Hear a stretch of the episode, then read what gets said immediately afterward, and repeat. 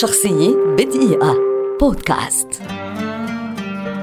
أحمد الجندي مخرج مصري شهير، ولد عام ألف وتسعمائة وثمانين، ويعد واحدا من أبرز المخرجين على الساحة السينمائية والدرامية العربية اليوم، خاصة حين يتعلق الأمر بإخراج الأعمال الكوميدية، إذ يعده البعض أفضل مخرج كوميديا في وقتنا هذا. هو ابن الفنان الكبير محمود الجندي، لكنه لم يعرف أبدا على هذا الأساس، ولم يستغل اسم والده يوما.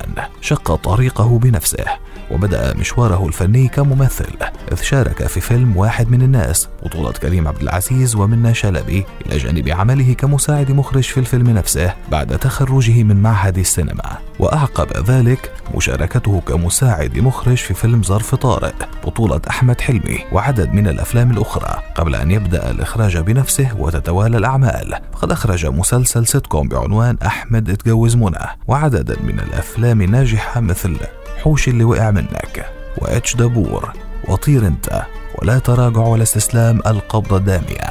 واستمرت النجاحات الكبيرة جدا مع بعض من الأفلام التي تعد من أفضل الأعمال الكوميدية المصرية في العقد الأخير، ومنها نذكر الحرب العالمية الثالثة، بنك الحظ، الكويسين، البعض لا يذهب إلى المأذون مرتين، ووقفة رجالة. إلى جانب الإخراج اشترك في كتابة عدد من الأفلام مثل فيلم طير انت، وتميزت معظم أعماله بانتمائها لمدرسة كوميدية تعتمد على السخرية من الثقافة الشعبية المتعارف عليها والمسماة بوب كولتشر. كما أخرج عدة أعمال تنتمي لمدرسة الكوميديا التي تعتمد على الإسقاط على أعمال فنية سابقة، وقد حقق مؤخرا نجاحا كبيرا على مستوى المسلسلات مع إخراجه لمسلسل موضوع عائلي بطولة العملاق ماجد الكدواني. شخصية بدقيقة بودكاست.